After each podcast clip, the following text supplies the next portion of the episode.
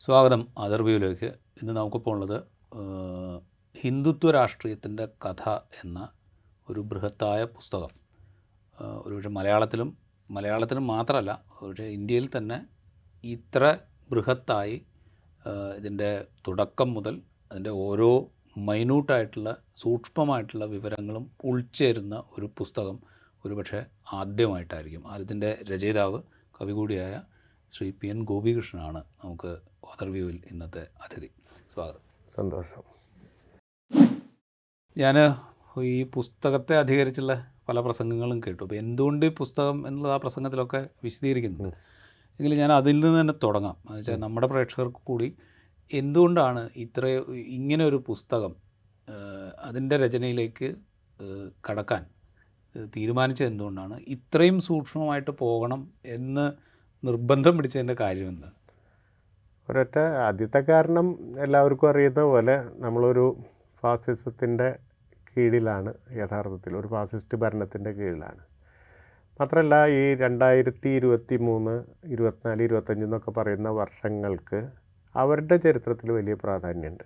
ഇപ്പോൾ രണ്ടായിരത്തി ഇരുപത്തി മൂന്ന് എന്ന് പറയുന്നത് ഈ ഹിന്ദുത്വ ഫാസിസത്തിനെ ഒരു പ്രത്യശാസ്ത്രപരമായി നിർവചിച്ച ഹിന്ദുത്വ എന്ന് പറയുന്ന പുസ്തകം വി ഡി സവർക്കറുടെ പുസ്തകം ഇറങ്ങിയിട്ട് നൂറാമത്തെ നൂറാം വർഷമാണ്.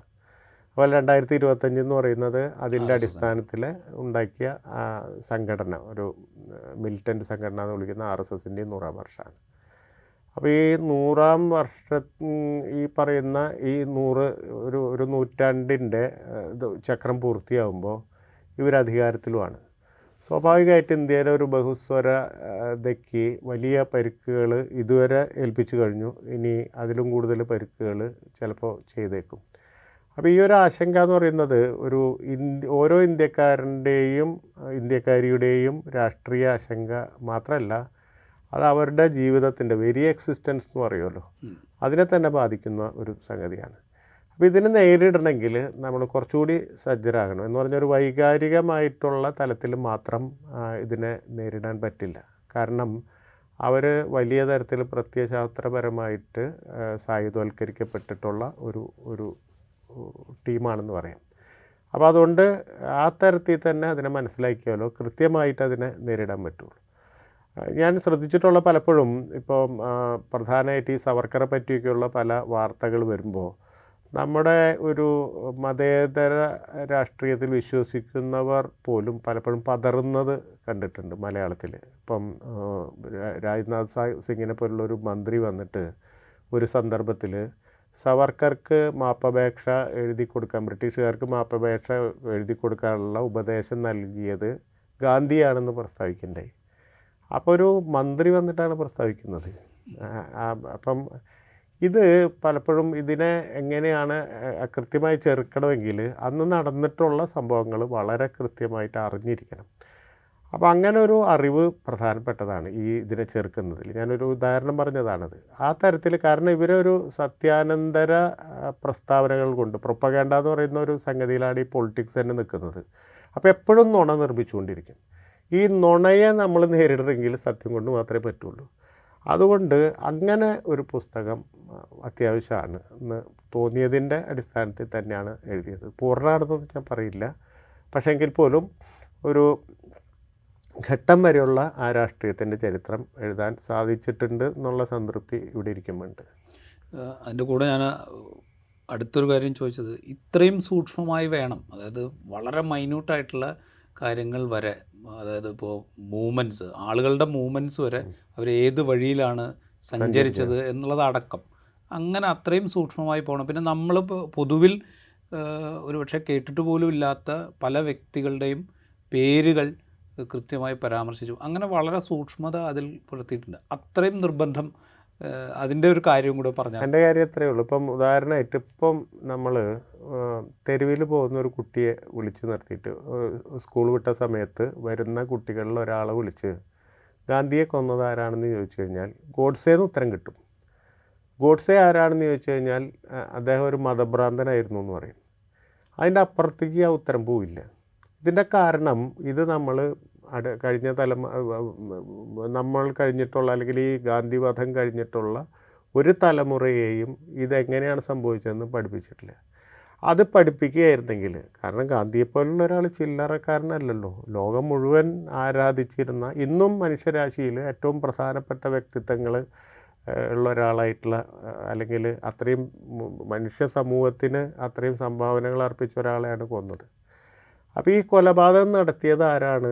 എന്നുള്ളത് കൃത്യമായിട്ട് എല്ലാവരും അറിഞ്ഞിരിക്കേണ്ടതാണ് അത് ഹിന്ദുത്വ ഫാസിസ്റ്റുകളാണ് അതിന്റെ പിന്നിൽ പ്രവർത്തിച്ചിട്ടുള്ളത്. ഈ കാര്യം പക്ഷേ നമുക്ക് സമൂഹത്തിന്റെ ഉള്ളിൽ ഇറങ്ങിയിട്ടില്ല കിനിഞ്ഞിറങ്ങിയിട്ടില്ല. ഗോഡ്സേയുടെ പേരറിയാം പക്ഷേ ഈ ഗോഡ്സേ എന്ന് പറയുന്ന അറ്റത്തുള്ള ഒരാളാണ്. അതിന് കുന്ത മൊന മാത്രമാണ് ബാക്കിയെല്ലാം പുറത്താണ്. അപ്പോൾ ഇത് പഠിപ്പിക്കുകയായിരുന്നെങ്കിൽ ഇത് നമ്മുടെ എല്ലാ സ്കൂളുകളിലും നമ്മുടെ എല്ലാ കുഞ്ഞുങ്ങൾക്കും പഠിപ്പിക്കുകയായിരുന്നെങ്കിൽ ഇത്തരം ഒരു രാഷ്ട്രീയം വരില്ല. അപ്പം ഇത് ഇതിന്റെ ഒരു ഒരു ഇത് സമൂഹത്തിലേക്ക് ഇത് എത്തിക്കുക എന്ന് പറഞ്ഞൊരു ബാധ്യതയുണ്ട്. ആ ബാധ്യത ഉണ്ടാവണമെങ്കിൽ ഗാന്ധിയുടെ ഇപ്പം കൊലപാതകത്തെ സംബന്ധിച്ച് എല്ലാ വിവരങ്ങളും വേണം. നമുക്ക് കൃത്യമായിട്ട് പോലീസ് റിപ്പോർട്ടുകൾ മുഴുവൻ വേണം. കോടതിയിൽ എന്ത് നടന്നു എന്ന് വേണം. അതിൽ എന്തായിരുന്നു വിധി എന്നുള്ളത് പഠിക്കണം. എന്തായിരുന്നു അതിന് ശേഷം സംഭവിച്ചതെന്നുള്ളത് പഠിക്കണം. അതിന് ശേഷം കപൂർ കമ്മീഷൻ പോലെയുള്ള ഒരു കമ്മീഷൻ വരുന്ന പഠിക്കണം. അപ്പോൾ ഫൈൻഡിങ്സ് ഈ ഫൈൻഡിങ്സ് എന്തായിരുന്നു എന്ന് പഠിക്കണം. അപ്പോൾ ഇത് ഇത് ഇത് കൂടെ ഒക്കെ കടന്നു പോണ്ടി വരും. കാരണം ഇത് ഇത് ഇപ്പം വളരെ കാലങ്ങൾക്ക് ശേഷം ഇതായിരുന്നു ഗാന്ധി വധത്തിൽ സംഭവിച്ചതെന്ന് പറഞ്ഞാൽ ഇപ്പോൾ ഈ പറയുന്ന ഭരണത്തിലിരിക്കുന്ന ഫാസിസ്റ്റ് കക്ഷി അതിനെ മറികടക്കാൻ ആവശ്യമായിട്ടുള്ള ഒരുപാട് നുണകൾ പറഞ്ഞുകൊണ്ടിരിക്കും. ഈ കക്ഷി ഇപ്പോൾ ആയിരത്തി തൊള്ളായിരത്തി അൻപതിൽ ബി ജെ പി ഉണ്ടാകുമ്പോൾ ബി ജെ പിയുടെ താത്വിക അടിസ്ഥാനം ഗാന്ധിയൻ സോഷ്യലിസം ആണെന്ന് പറഞ്ഞ ഇത് നമ്മൾ കേട്ടിട്ടുണ്ട്. അപ്പോൾ ഇങ്ങനെ ഒരു സത്യാനന്തര രാഷ്ട്രീയത്തെ നേരിടണമെങ്കിൽ മൈന്യൂട്ടായിട്ടുള്ള ചില കാര്യങ്ങൾക്ക് പോണ്ടി വരും. കൃത്യതയിലേക്ക് പോണ്ടി വരും. കാരണം അപ്പോഴേ അവർക്ക് നിഷേധിക്കാൻ പറ്റാതെ വരുള്ളൂ. അപ്പോൾ ആ തെറ്റ് മാത്രമല്ല ഇപ്പം മലയാളത്തിൽ നിന്നാണ് ഒരു ഒരു കാര്യം ശ്രദ്ധിക്കണം. മലയാളത്തിൽ നിന്നാണ് ഗാന്ധിയെ കൊന്നത്. ഇവരൊന്നുമല്ല മറിച്ച് നെഹ്റുവും മൗണ്ട് ബാറ്റണും സംശയത്തിന്റെ നിഴലിലാണെന്ന് പറഞ്ഞ പുസ്തകം ഹിന്ദുത്വ ഫാസിസത്തിന്റെ ഒരു പുസ്തകം വരുന്നത് മലയാളത്തിൽ നിന്നാണ്. അതാണ് പിന്നെ ഇംഗ്ലീഷിൽ വരുന്നത്. ആ പുസ്തകത്തിന് അവതാരിക എഴുതിയത് ഒരു പ്രസിദ്ധ ജഡ്ജിയാണെന്ന് നോക്കണം അതിന്റെ പോക്ക് നോക്കണം. അപ്പം അങ്ങനെ ഒരു നുണയുടേതും വ്യാജതയുടേതായിട്ടുള്ളൊരു വ്യവഹാരം കെട്ടിപ്പടുക്കുമ്പോൾ വളരെ ചില മൈന്യൂട്ടായിട്ടുള്ള ഡീറ്റെയിൽസിലേക്ക് പോകേണ്ടി വരും. അതുകൊണ്ടാണ് അത് മുഴുവൻ അങ്ങനെ തന്നെ ചെയ്തത്. ഇതിലിപ്പോൾ ഇത് തുടങ്ങുമ്പോൾ തിലക് ബാലഗംഗാധര തിലക് ഇതിനകത്തൊരു പ്രധാന കഥാപാത്രമാണ്. അദ്ദേഹം ഏത് വിധത്തിലാണ് ഈ ഹിന്ദുത്വ രാഷ്ട്രീയത്തിന്റെ വിത്തിട്ടത് എന്നുള്ളത് നേരത്തെ തന്നെ ആളുകൾ സംസാരിച്ചിരുന്നതാണ്. ഗണേശോത്സവം പോലെയുള്ള അല്ലെങ്കിൽ ശിവജി ഉത്സവം. പോലെയുള്ള സംഗതികൾ സംഘടിപ്പിച്ചുകൊണ്ട് എങ്ങനെയാണ് ഈ ദേശീയ പ്രസ്ഥാനത്തെ മതത്തിന്റെ വഴിയിലേക്ക് അല്ലെങ്കിൽ ഹിന്ദുത്വയുടെ വഴിയിലേക്ക് തിരിച്ചുവിട്ടത് എന്നുള്ളതിനെക്കുറിച്ച് നേരത്തെ തന്നെ പലരും സംസാരിച്ചിട്ടുണ്ട്. അതിന്റെ തുടർച്ചയിലാണ് സവർക്കർ വരുന്നത്. ഇതിൽ സവർക്കറിസം എന്നാണ് ഒരുപക്ഷെ ഈ ഹിന്ദുത്വയുടെ ത്രെഡ് ഉണ്ടാക്കി അത് സവർക്കറിസമായിട്ടാണ് നമ്മൾ വ്യവഹരിക്കുന്നത് ഈ പുസ്തകത്തിൽ വ്യവഹരിക്കുന്നത്. ഈ അപ്പോൾ ഈ തിലക്കിന്റെ റോൾ ശരിക്കും പറഞ്ഞാൽ അതൊരു എങ്ങനെയാണ് എങ്ങനെയാ ഈ ഇത് ഇത്രയും പഠിച്ചപ്പോൾ തോന്നുന്നത് എങ്ങനെയാണ് ഇത് തിലകിന്റെ സിദ്ധാന്തങ്ങളിൽ നിന്ന് ഹിന്ദുത്വയിലേക്ക് സവർക്കർ എത്തിയതാണോ? അതോ തിലകിന്റെ തന്നെയും ഒരു ഹിന്ദുത്വയുടെ പ്രാഗ്രൂപമായിരുന്നു എന്നാണോ? അതെ തിലക് പൊളിറ്റിക്കൽ ബ്രാഹ്മണീസ് ആയിരുന്നു അത് തിലകായാലും സവർക്കറായാലും അതിന്റെ രണ്ട് ഘട്ടങ്ങളിൽ നിലനിൽക്കുന്ന ആൾക്കാരാണ്. അത് ഇവരൊക്കെ വരുന്ന മറാത്ത ബ്രാഹ്മണ സമുദായത്തിൽ നിന്നാണ് പ്രത്യേകിച്ച് ചിത്പാവൻ ബ്രാഹ്മണ സമുദായത്തിൽ നിന്നാണ്. ആ ഗോഡ്സെയും അതെ ആപ്തയും അതെ അവരൊക്കെ സമുദായത്തിൽ നിന്നാണ്. അപ്പോൾ ഈ സമുദായം നേരിട്ട് രാജ്യം ഭരിച്ചിരുന്ന ബ്രാഹ്മണനായിരുന്നു. എന്ന് പറഞ്ഞാൽ ബാക്കി എല്ലാ സ്ഥലത്തും ബ്രാഹ്മണർക്ക് സാമൂഹ്യ മേൽക്കോയ്മ അനുഭവിച്ചിരുന്നു. പക്ഷേ ഇവർ പേഷ്വാ സാമ്രാജ്യം എന്ന് പറയുന്നത് ചിത്പാവൻ ബ്രാഹ്മൺ നേരിട്ട് രാജ്യം ഭരിക്കുകയാണ്. എന്ന് പറഞ്ഞാൽ അവിടെ രാഷ്ട്രീയമായ മേൽക്കോയ്മ ഉണ്ടായിരുന്നു സാമൂഹ്യ മേൽക്കോയ്മ മാത്രമല്ല അപ്പോൾ ഇവരെ തോൽപ്പിച്ചിട്ടാണ് ബ്രിട്ടീഷുകാർ ഇത് കൈയടക്കുന്നത്. ബോംബെ പ്രൊവിൻസ് എന്ന് വിളിക്കുന്ന ഭാഗം കൈയടക്കുന്നത്. ബോംബെ പ്രൊവിൻസ് എന്ന് പറയുമ്പോൾ വിശാലമായ വിശാല സിന്ധു വരെ ഉണ്ടായിരുന്നതാണ് ഒരു ഒരു ഘട്ടത്തിൽ. ഇപ്പുറത്ത് കർണാടകരെ അതിർത്തി വരെ വരുന്ന ഒരു സംഭവമാണ്. അപ്പോൾ ഇത് ഒരു കൂട്ടം ചിത്പവൻ ബ്രാഹ്മണരിൽ എപ്പോഴും ബ്രിട്ടീഷ് വിരുദ്ധതയായിട്ട് വരുന്നത് ഇതാണ്. ഈ പറയുന്ന തങ്ങളുടെ സാമ്രാജ്യം പിടിച്ചെടുത്തു എന്ന് പറയുന്ന ആ ഒരു രോഷമാണ്. അല്ലാണ്ട് നമ്മൾ പലപ്പോഴും വിചാരിക്കുന്ന പോലെ ഒരു സ്വതന്ത്ര ഇന്ത്യയ്ക്ക് വേണ്ടിയുള്ള സ്വാതന്ത്ര്യ സമരം അല്ല പലപ്പോഴും അത്. അപ്പോൾ ഇത് ഇതിൽ നിന്നാണ് ഈ മൂശയിൽ നിന്നാണ് തിലക് വരുന്നത്. പക്ഷേ തിലക് വരുമ്പോൾ അല്ല തിലകായാലും തിലകിന് മുൻപ് പ്രവർത്തിച്ചവരായാലും അത് ബ്രാഹ്മണിസത്തിന്റെ ഒരു വലയത്തിനുള്ളിലാണെങ്കിൽ പോലും ഹിന്ദുത്വ എന്ന് പറയുന്ന ഒരു ആശയത്തിലേക്ക് വന്നിട്ടില്ല. ഈ ഹിന്ദുത്വം എന്ന് പറയുന്ന ഒരു ആശയത്തിലേക്ക് ഇതിനെ വികസിപ്പിക്കുന്നത് സവർക്കറാണ്. എന്ന് പറഞ്ഞാൽ അതുവരെ ഈ ഹിന്ദുത്വ ഫാസിസം ആണ് അതെന്ന് ഇവർ പറഞ്ഞിട്ടില്ല. അത് അതിന്റെ ലക്ഷണങ്ങൾ മുഴുവൻ അത് പലപ്പോഴും കാണിക്കുന്നുണ്ടെങ്കിൽ പോലും അങ്ങനെ ഒരു ഐഡിയോളജിക്കൽ ക്ലാരിറ്റിയിലേക്ക് വന്നിട്ടുണ്ടായിരുന്നില്ല. അത് വരുന്ന സവർക്കർ വന്നിട്ടാണ്. അതുകൊണ്ടാണ് സവർക്കറിസം അതിനെ സെപ്പറേറ്റ് ആയിട്ട് പ്രത്യേകിച്ച് വ്യവഹരിക്കാൻ കാരണം. കാരണം അത് ഒരു വിശാലമായ ഒരു അടിത്തറ ഉണ്ടാക്കി കൊടുക്കുകയാണ്. അത് വളരെ അത് അപ്പോൾ അപ്പോഴേക്കും ഈ യൂറോപ്പിൽ ഉണ്ടായിട്ടുള്ള പലതരം ഫാസിസ്റ്റ് പ്രവണതകളായിട്ടൊക്കെ സംവേദിച്ച് ആ തരത്തിൽ ഇതിനെ വികസിപ്പിക്കുന്നുണ്ട്. എന്ന് പറഞ്ഞാൽ ഈ ഹിന്ദുമതത്തിലെ ഏറ്റവും വലിയ പ്രശ്നം എന്ന് പറഞ്ഞാൽ ജാതീയതയാണ്. ഈ ജാതീയതയെ മറികടക്കാൻ അതിലംഘിച്ചുകൊണ്ട് ഒരു റേസിസം ഒരു വംശീയത കെട്ടിപ്പടുക്കാനുള്ള ഒരു ശ്രമം. പിന്നീട് ഈ വംശീയതയെ സൈനികവൽക്കരിക്കാനുള്ള ശ്രമം. അങ്ങനെ മൂന്നാൽ തട്ടിൽ ഇതിനെ വിശാലമാക്കുന്നത് വികസിപ്പിക്കുന്നത് സവർക്കറാണ്. അപ്പോൾ അതുകൊണ്ട് ഇത് ഒരർത്ഥത്തിൽ തിലകിന്റെ തുടർച്ചയാണ് സവർക്കർ എന്ന് പറയാമെങ്കിലും വളരെ കൃത്യമായിട്ടൊരു വ്യത്യാസം കൂടിയുണ്ട്. ഈ വികാസത്തിൽ ആ സവർക്കറുടെ ഒരു കാലാവധി കാലയളവ് എന്ന് പറഞ്ഞാൽ സവർക്കർ വന്നത് മുതലുള്ള പ്രത്യേകിച്ച് ഹിന്ദുത്വ എന്ന് പറഞ്ഞ ടെക്സ്റ്റ് എഴുതിയത് മുതലുള്ളത് നമ്മൾ വ്യത്യസ്തമായിട്ട് കാണണം. എന്നാൽ മാത്രമേ ആ സവർക്കറിസാണ് ഇന്നത്തെ ഫാസിസത്തിന്റെ അടിസ്ഥാനം സീഡ് എന്ന് പറയുന്നത് അതിന്റെ ബീജം എന്ന് പറയുന്നത്. അപ്പോൾ അതുകൊണ്ട് അതിനെ വ്യതിരക്തമായിട്ട് തന്നെ പഠിക്കേണ്ടത് അത്യാവശ്യമാണെന്ന് തോന്നി. ഓക്കെ ഇതിലിപ്പോൾ ഈ പൊളിറ്റിക്കൽ ബ്രാഹ്മണിസം എന്ന് പറഞ്ഞല്ലോ അപ്പോൾ അതിനെ ഹിന്ദു റിലീജിയൻ നമ്മൾ റിലീജിയനായിട്ട് കാണുകയാണെങ്കിൽ റിലീജിയൻ എന്ന് പറയുമ്പോൾ അതിൽ ഈ ജാതീയതയുടെ പ്രശ്നവും പറഞ്ഞു. അപ്പോൾ ഇതിനെ മറികടക്കുക എന്ന് പറയുന്നത് ഈ പൊളിറ്റിക്കൽ ബ്രാഹ്മണിസം നിലനിർത്തിക്കൊണ്ട് തന്നെ ഈ ജാതീയതയെ മറികടക്കുക എന്ന് പറയുന്നത് ഒരു ഒരു പ്രോബ്ലമാണ് അവരെ സംബന്ധിച്ച്. ഞാൻ പറയുന്ന അവരുടെ കാഴ്ചപ്പാടില്ല അപ്പോൾ അതിനെ എങ്ങനെയാണ് ഈ സവർക്കർ ഇതിലൂടെ സാധിച്ചെടുക്കുന്നത്? ഈ ഈ ബ്രാഹ്മണിസം നിലനിർത്തിക്കൊണ്ട് തന്നെ അല്ലെങ്കിൽ ഈ സവർണ മേധാവിത്വ മനോഭാവം നിലനിർത്തിക്കൊണ്ട് തന്നെ അത് ആ മേധാവിത്വമാണ് ഭരണം അല്ലെങ്കിൽ അധികാരം കൈയാളേണ്ടത് എന്ന് ഉറപ്പിച്ചുകൊണ്ട് തന്നെ ഈ ജാതീയതയുടെ ഇതിനെ മറികടന്നുകൊണ്ട് ഈ ഹിന്ദുത്വ എന്ന് പറയുന്ന പ്ലാറ്റ്ഫോമിലേക്ക് വരുന്നത് എങ്ങനെയാണ് ശരിക്കും? നമ്മൾ ഇന്നത്തെ ഗവൺമെന്റ് നോക്കിയാൽ വളരെ കൃത്യമായിട്ട് അത് മനസ്സിലാവും.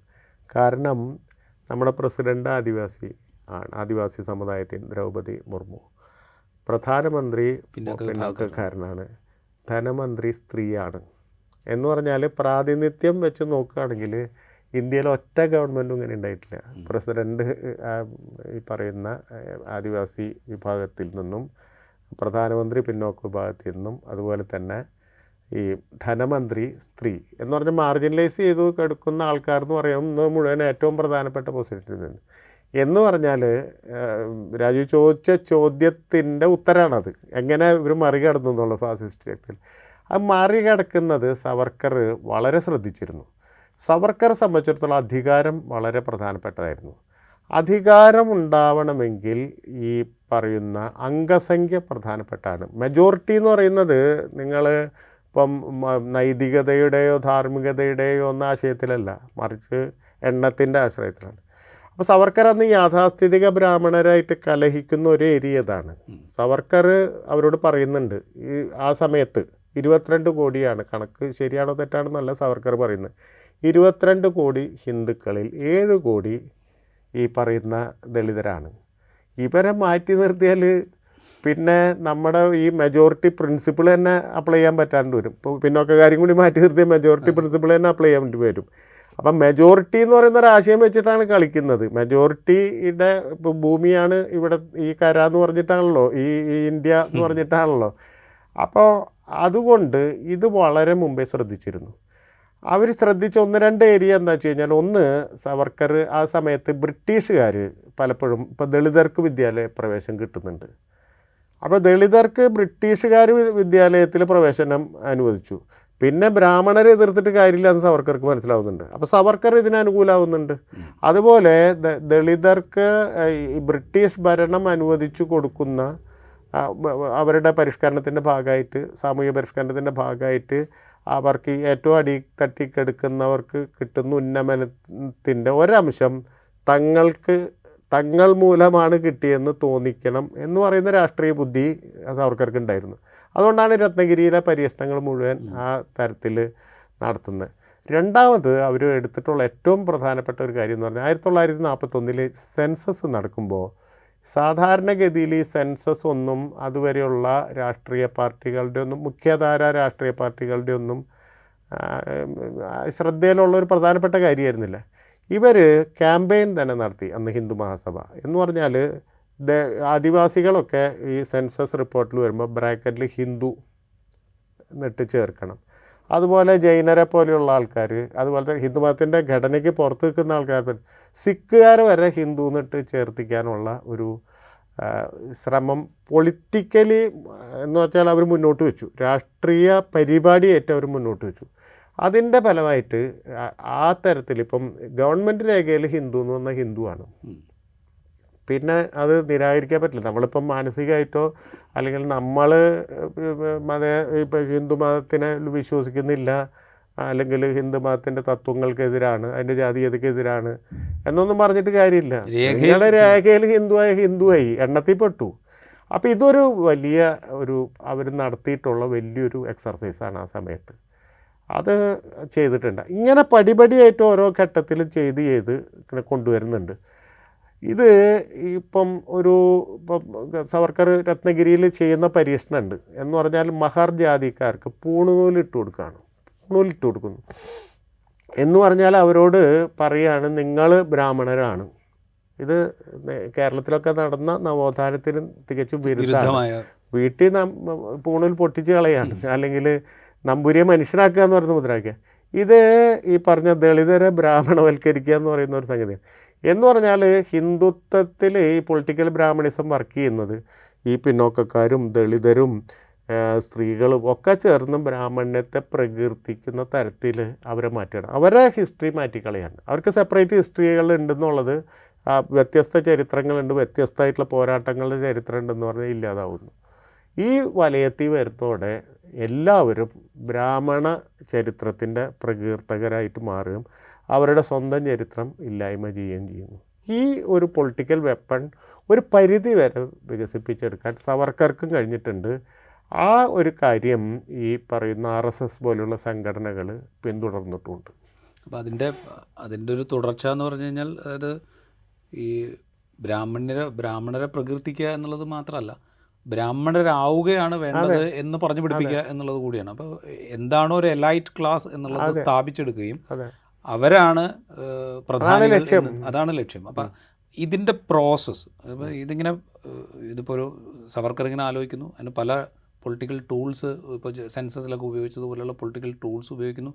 ഇതിന്റെ ഒരു തുടർച്ച പിൽക്കാലത്ത് എങ്ങനെയാണ് സംഭവിക്കുന്നത്? അതായത് ഞാൻ- ഞാൻ പറയുന്നത് ഇപ്പോൾ സ്വാതന്ത്ര്യത്തിന് ശേഷം ദീർഘകാലം കഴിഞ്ഞിട്ടാണല്ലോ ഒരു പൊളിറ്റിക്കൽ ഫോഴ്സായിട്ട് ഈ ആർ എസ് എസിന്റെ ഔട്ട്ഫിറ്റായ ബി ജെ പി വരുന്നത് പൊളിറ്റിക്കൽ ഫോഴ്സായിട്ട് ശക്തമായിട്ട് രംഗപ്രവേശനം അതിന്റെ ഒരു പ്രോസസ്സ് എങ്ങനെയായിരുന്നു? ഏത് ഘട്ടങ്ങളിലായിരുന്നു ഇത്? ഇത് ഈ ഈ പ്രക്രിയയുടെ തുടർച്ച ഉണ്ടാകുന്നു അതായത് നാൽപ്പത്തെട്ടിൽ ഗാന്ധി വധത്തോടു കൂടിയിട്ട് ആർ എസ് എസ് നിരോധിക്കപ്പെടുന്നുണ്ട്.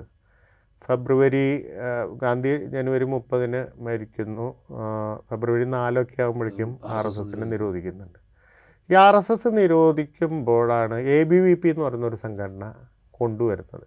ഈ അഖില ഭാരതീയ വിദ്യാർത്ഥി പരിഷത്ത്. അപ്പോൾ ചെറുപ്പക്കാരാണെന്ന് ആർ എസ് എസിലുള്ള അധികം പേരും.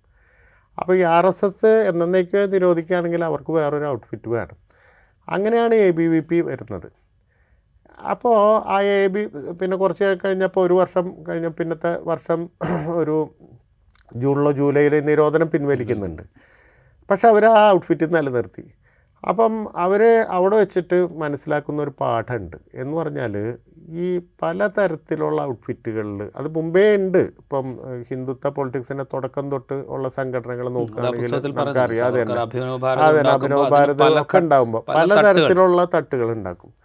അപ്പോൾ ഇത് എല്ലാത്തിനെയും ഉൾക്കൊള്ളുന്ന ഒരു കുട്ടി ജനിച്ചു വീഴുന്നത് മുതൽ മരിക്കുന്നത് വരെയുള്ള ആ നോക്കിക്കഴിഞ്ഞാൽ അറിയാം. ഏത് വയസ്സിലും അവരെ എടുക്കാനുള്ള അവരെ ആകിരണം ചെയ്യാനുള്ള ഒരു പൊളിറ്റിക്കൽ ഔട്ട്ഫിറ്റ് ഇവർക്കുണ്ട്. ഈ ഈ സംഘപരിവാറിനുണ്ട്. അതുകൊണ്ടാണല്ലോ പരിവാർ എന്ന് വിളിക്കുന്നത്. ഇപ്പോൾ വനവാസി അവർ അതെ. പിന്നെ സേവാഭാരതി വേറെ തരത്തിൽ ഇത് ബാലഗോകുലം. അങ്ങനെ പല തരത്തിലുള്ള ഔട്ട്ഫിറ്റുകളുണ്ട് എല്ലാവരെയും അഡ്രസ്സ് ചെയ്യാനുള്ള ഒരു ആ- ഒരു സംഗതി വികസിപ്പിച്ചെടുക്കുന്നുണ്ട്. ഇതൊന്നും നമ്മൾ ശ്രദ്ധിക്കുന്നില്ല. എന്റെ കാരണം എന്താ വെച്ച് കഴിഞ്ഞാൽ നാൽപ്പത്തെട്ടിൽ ഗാന്ധിവധം കഴിഞ്ഞപ്പോൾ പൊളിറ്റിക്കലി ഇവർ ഒരു മാർജിനലൈസ് ചെയ്യപ്പെട്ടു. ഇവരെ ഒരു ഓരത്തേക്ക് മാറ്റി മനുഷ്യർ മനസ്സിൽ നിന്ന് പറിച്ചു കളഞ്ഞു. ഇവർക്ക് പൊളിറ്റിക്കലായിട്ട് തിരിച്ചു വരാൻ പിന്നെ അടിയന്തരാവസ്ഥ വരെ കാത്തിരിക്കേണ്ടി വന്നു.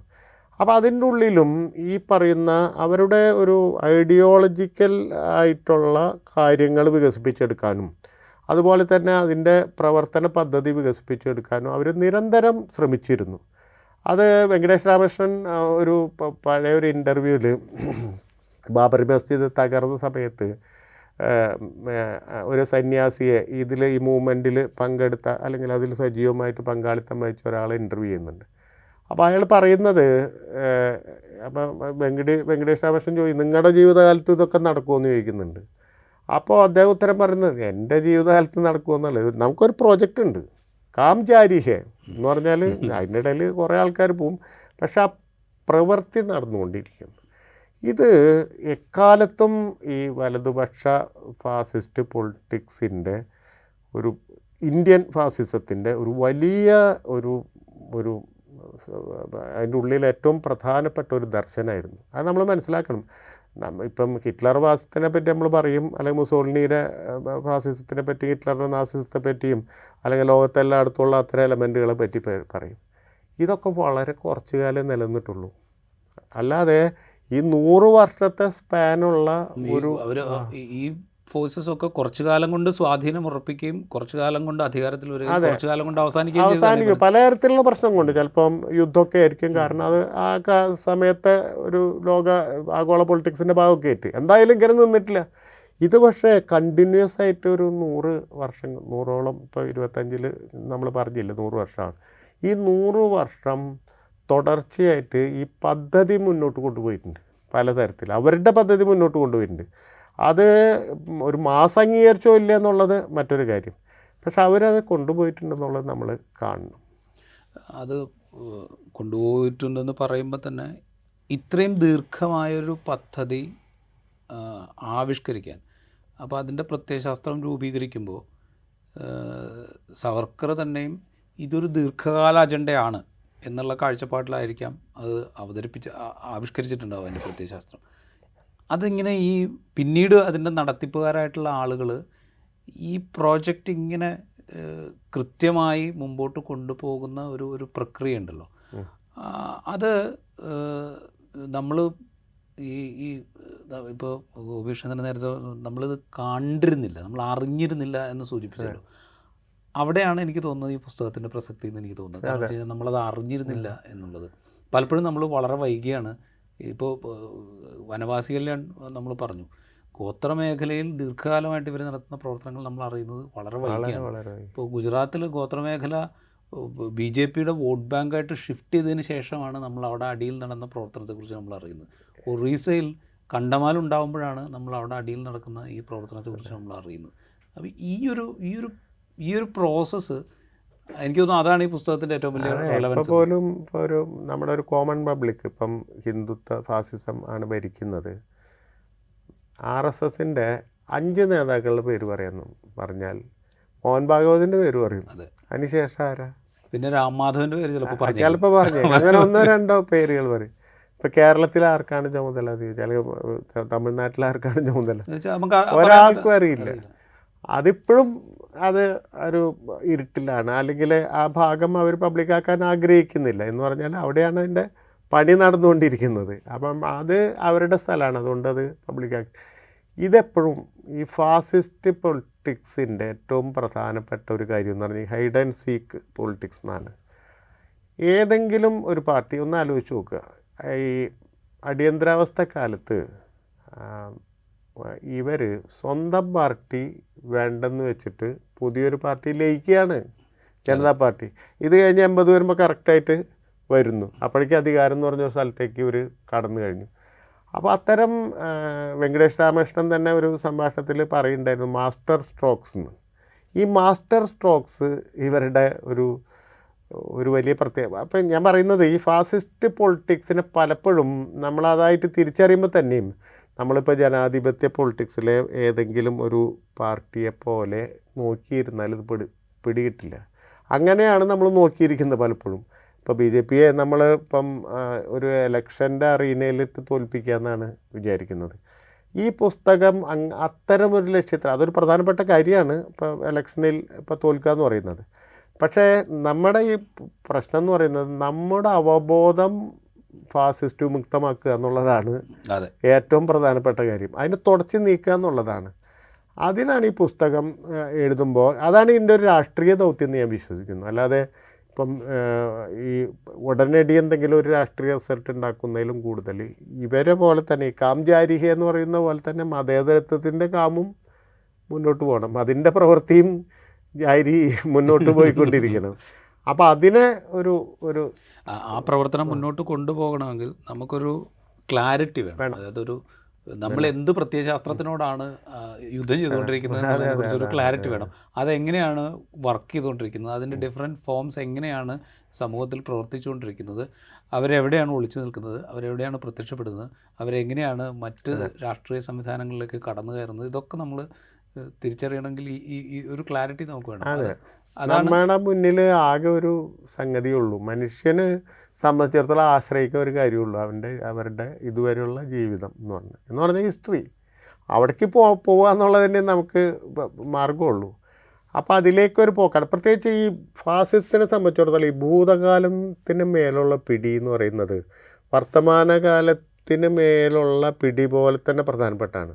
ഭൂതകാലം തങ്ങളുടേതാണെന്ന് പ്രഖ്യാപിച്ചു കഴിഞ്ഞാൽ സ്വാഭാവികമായിട്ട് വർത്തമാനവും ഭാവിയൊക്കെ തങ്ങളുടേതാവും എന്ന് പറയുന്ന ഒരു ഒരു സംഗതി ഉണ്ടത് അപ്പോൾ ഹിന്ദുക്കൾക്ക് നീണ്ട ചരിത്രം ഉണ്ടായിരുന്നു ഹിന്ദു രാജ്യത്തിന് ചരിത്രം ഉണ്ടായിരുന്നു. ഹിന്ദു രാഷ്ട്രത്തിനൊരു ചരിത്രം ഉണ്ടായിരുന്നു. അങ്ങനെ ഇപ്പം മുഗൾ മുഗളർ ഇന്ത്യയിൽ വരുമ്പോൾ ആ ഹിന്ദു രാഷ്ട്രത്തിനെ തകർക്കാനായിരുന്നു വന്നിരുന്നത്. ഇങ്ങനെയുള്ള സംഗതികൾ നിർമ്മിക്കുക എന്ന് പറയുന്നത് വളരെ പ്രധാനപ്പെട്ട അവരുടെ ഒരു ഐഡിയോളജിക്കൽ വെപ്പണാണ് ടൂളാണ് അപ്പം അതുകൊണ്ട് ആ ഹിസ്റ്ററി തന്നെയാണ് നമുക്കും ആശ്രയിക്കാനുള്ളത്. അപ്പോൾ അവിടെ ക്ലാരിറ്റി കിട്ടണം നമുക്ക്. ഇപ്പം സ്വാഭാവികമായിട്ട് നമ്മൾ പറയുന്നു ഒരാ നമ്മൾ സാധാരണ പറയാറുള്ളതാണ് ഈ ആർ എസ് എസിന് അല്ലെങ്കിൽ ഹിന്ദുത്വ ഫാസിസ്റ്റുകൾക്ക് സ്വാതന്ത്ര്യ സമര പ്രസ്ഥാനത്തിൽ അവർ പങ്കെടുത്തിട്ടില്ല. അപ്പോൾ അവർ ചോദിക്കാറ് "ദാ സവർക്കറെ പിടിച്ചുകൊണ്ട് പോയിട്ടില്ലേ? എന്റെ മാലിന് ജയിലിട്ട് ആ അന്നമാലിൽ ജയിലിട്ടില്ലേ അപ്പം നമുക്ക് മറുപടി വേണം. നമ്മൾ പറയും ഇത് ബ്രാഹ്മണി പൊളിറ്റിക്സ് ആണ്. അപ്പോൾ അവർ പറയും സവർക്കർ നോക്ക് അവിടെ രത്നഗിരിയിൽ മിശ്രഭോജനം നടത്തി അമ്പലം തുറന്നു കൊടുത്തു പതിയത് പവൻ മന്ദിർ തുറന്നു കൊടുത്തു. അപ്പോൾ അതെന്താ നിങ്ങൾ അംഗീകരിക്കാത്തത്? ഇപ്പുറത്ത് ശ്രീനാരായണ ഗുരുവും അല്ലെങ്കിൽ നവോത്ഥാന നായകരും ചെയ്ത കാര്യങ്ങൾ അവിടെ ചെയ്തിട്ടില്ല? ഗോഡ്സെ പോലും മന്തിഭോജനം നടത്തിയെന്ന് അവർ കോടതി പറയുന്നുണ്ട്.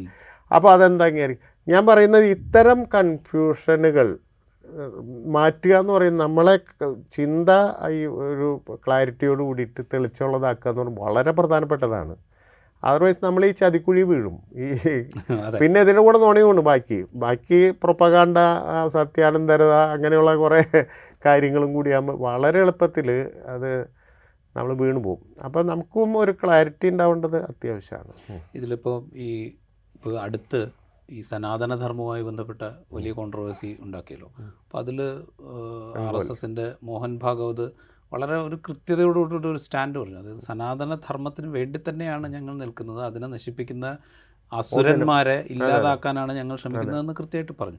ഈ പൊളിറ്റിക്കൽ ബ്രാഹ്മണിസത്തിന്റെ ഒരു എക്സ്റ്റൻഷൻ അല്ലെങ്കിൽ അത് തന്നെയല്ലേ സത്യത്തിൽ ഈ സനാതനധർമ്മം എന്നുള്ളത് കൊണ്ട് ഇവർ ഉദ്ദേശിക്കുന്നത്? അതെ അതേ വെച്ചാൽ ആദ്യം ഇപ്പം ഈ ഇപ്പം ഹിന്ദു സമുദായം തന്നെ ഹിന്ദു എന്ന് ആര്യൻ എന്നായിരുന്നു പലപ്പോഴും ഈ ഉത്തരേന്ത്യയിലെ ബ്രാഹ്മിൺ അവരുടെ സെൻസസിലൊക്കെ രേഖപ്പെടുത്തിയിരുന്നത് ആര്യൻ എന്നുള്ള പദം കൊണ്ടാണ്.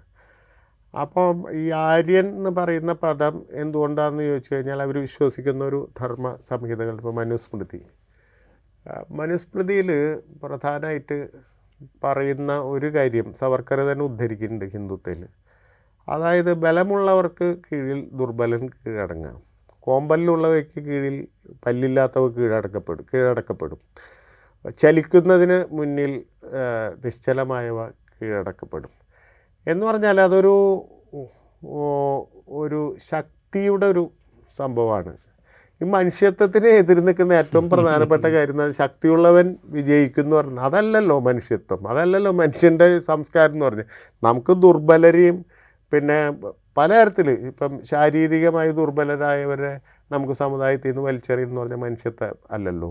അല്ലെങ്കിൽ മാനസികമായിട്ട് ദുർബലരായിട്ടുള്ള ആൾക്കാർ അല്ലെങ്കിൽ അസുഖം വന്ന ആൾക്കാർ ഞാൻ പറയുന്ന ഇപ്പം ഈ മതം ബാക്കിയൊക്കെ മാറ്റി വെച്ച് തന്നെ നമ്മൾ ചിന്തിച്ച് ചിന്തിച്ച് കഴിഞ്ഞാൽ അപ്പം ദുർബലരെ നമുക്ക് സംരക്ഷിക്കാനുള്ള അന്തരീക്ഷം ബാക്കി ബലമുള്ളവർ ചേർന്ന് ഉണ്ടാക്കുന്നതാണ് മനുഷ്യത്വം എന്ന് പറയുന്നത്. ഇതിന് നേരെ വിപരീതമാണ് ഈ ഫാസിസം എന്ന് പറയുന്നത്. അപ്പോൾ ഇതാണ് ശരിക്കും പറഞ്ഞാൽ ഇവർ ഈ പറയുന്ന സനാതന ധർമ്മം എന്നൊക്കെ പറയുന്ന ഈ പുകമറയാണല്ലോ അത്. ആരോട് ചോദിച്ചാൽ സനാതന ധർമ്മം എന്താണെന്ന് ചോദിച്ചാൽ ഓരോരുത്തർക്ക് ഇഷ്ടമുള്ളത് പറയാൻ തുടങ്ങും. ഇതാണ് ഇതാണെന്ന് പറയാൻ പറ്റുന്നത്.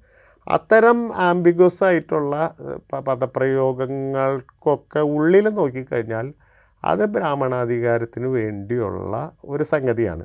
ഈ ബ്രാഹ്മണാധികാരം എന്ന് പറയുന്നത് നമ്മൾ നേരിടാൻ പാടില്ല. നമ്മുടെ യുക്തി കൊണ്ടോ നമ്മുടെ ആധുനികത കൊണ്ടോ ഒന്നും നേരിടാൻ പാടില്ല. അപ്പോൾ അതിനൊരു മിത്തായിട്ട് നിർത്തണം. ഇത് എവിടുന്നോ വന്നിട്ടുള്ള ഒരു സംഗതിയാണ്. ഇത് എഴുതി വയ്ക്കപ്പെട്ടിട്ടുള്ള ഒരു സംഗതിയാണെന്നുള്ള തോന്നലുണ്ടാക്കണം അതാ അതിന് വേണ്ടിയിട്ടാണ് ഞാൻ പറയുന്നത് എന്ത് ടേമായാലും അത് ഇന്നത്തെ ലോകത്ത് ആധുനിക ലോകത്ത് അത് ചർച്ച ചെയ്യുകയും അങ്ങനെയല്ലേ ഒരു കാര്യത്തെ ഡീൽ ചെയ്യുക? ഇതങ്ങനെയല്ല ഇത് തൊടാൻ പാടില്ല. അപ്പം അവിടെ തൊടുമ്പോൾ ഉടൻ ഇവർ കവചൊരുക്കും. അങ്ങനെയാണ് സനാതന ധർമ്മം. അസുരൻ എന്നൊക്കെ പറയുന്ന ഇന്നത്തെ ഒരു സമൂഹത്തിൽ പ്രയോഗക്ഷമല്ലാതെ ഉള്ള കാര്യങ്ങൾ എടുത്തിടും.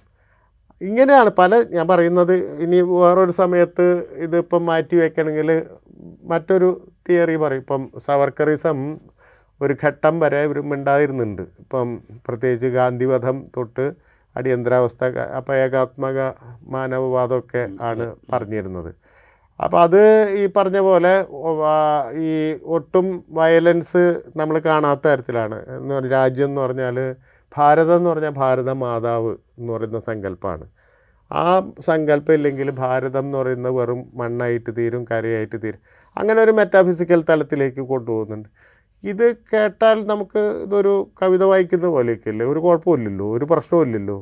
അപ്പോൾ ബ്രാഹ്മണിസത്തിനെ ഏത് സമയം കവറപ്പ് ചെയ്യാനും ആവശ്യം വരുമ്പോൾ അൺറാപ്പ് ചെയ്യാനും കഴിയുന്ന തരത്തിൽ അനാച്ഛാദനം ചെയ്യാം ആച്ഛാദനവും ചെയ്യാം.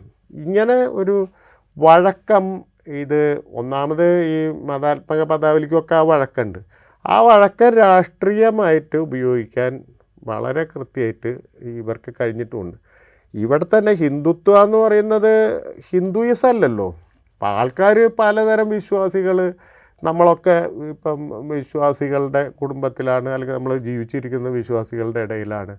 അവരാരും മറ്റൊരാൾക്ക് ദ്രോഹം വരരുതെന്ന് ഒരു വിശ്വാസിയും എനിക്ക് പരിചയപ്പെട്ട വിശ്വാസി ഇപ്പം ഇന്ത്യ കണ്ടുള്ള ഏറ്റവും വലിയ വിശ്വാസി ഗാന്ധിയാണ്. ഗാന്ധിയുടെ ഏറ്റവും പ്രധാനപ്പെട്ട സിദ്ധാന്തം തന്നെ വേറൊരു തരത്തിലുള്ള വിശ്വാസമാർഗം തുടരുന്ന ആളെ ആശ്ലേഷിക്കാൻ കഴിയും.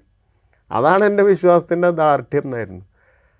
അപ്പം അങ്ങനെ ഇതിനൊക്കെ രാഷ്ട്രീയമായിട്ട് ഉപയോഗിക്കാൻ കഴിയുന്ന വിധം അതിനൊക്കെ പരിണമിപ്പിക്കാനും അതിന്റെ അർത്ഥം മാറ്റിമറിക്കാനും അതിനെ മറ്റൊരു സ്ഥലത്തേക്ക് സ്ഥാപിക്കാനും ഒക്കെ കഴിയുമെന്നുള്ളതാണ് ഫാസിസത്തിന്റെ വഴക്കം ഞാൻ അതാ പറയുന്നത് ഇത് വളരെ സിമ്പിളായിട്ടുള്ള കാര്യമല്ല. അതുകൊണ്ട് ഇത് മുഴുവൻ തുറന്ന് തുറന്ന് കാണിക്കേണ്ടത് ഇന്ത്യയിലും അതേ തരത്തിൽ വിശ്വസിക്കുന്ന എല്ലാ മനുഷ്യന്റെ ഉത്തരവാദിത്തമാണ്.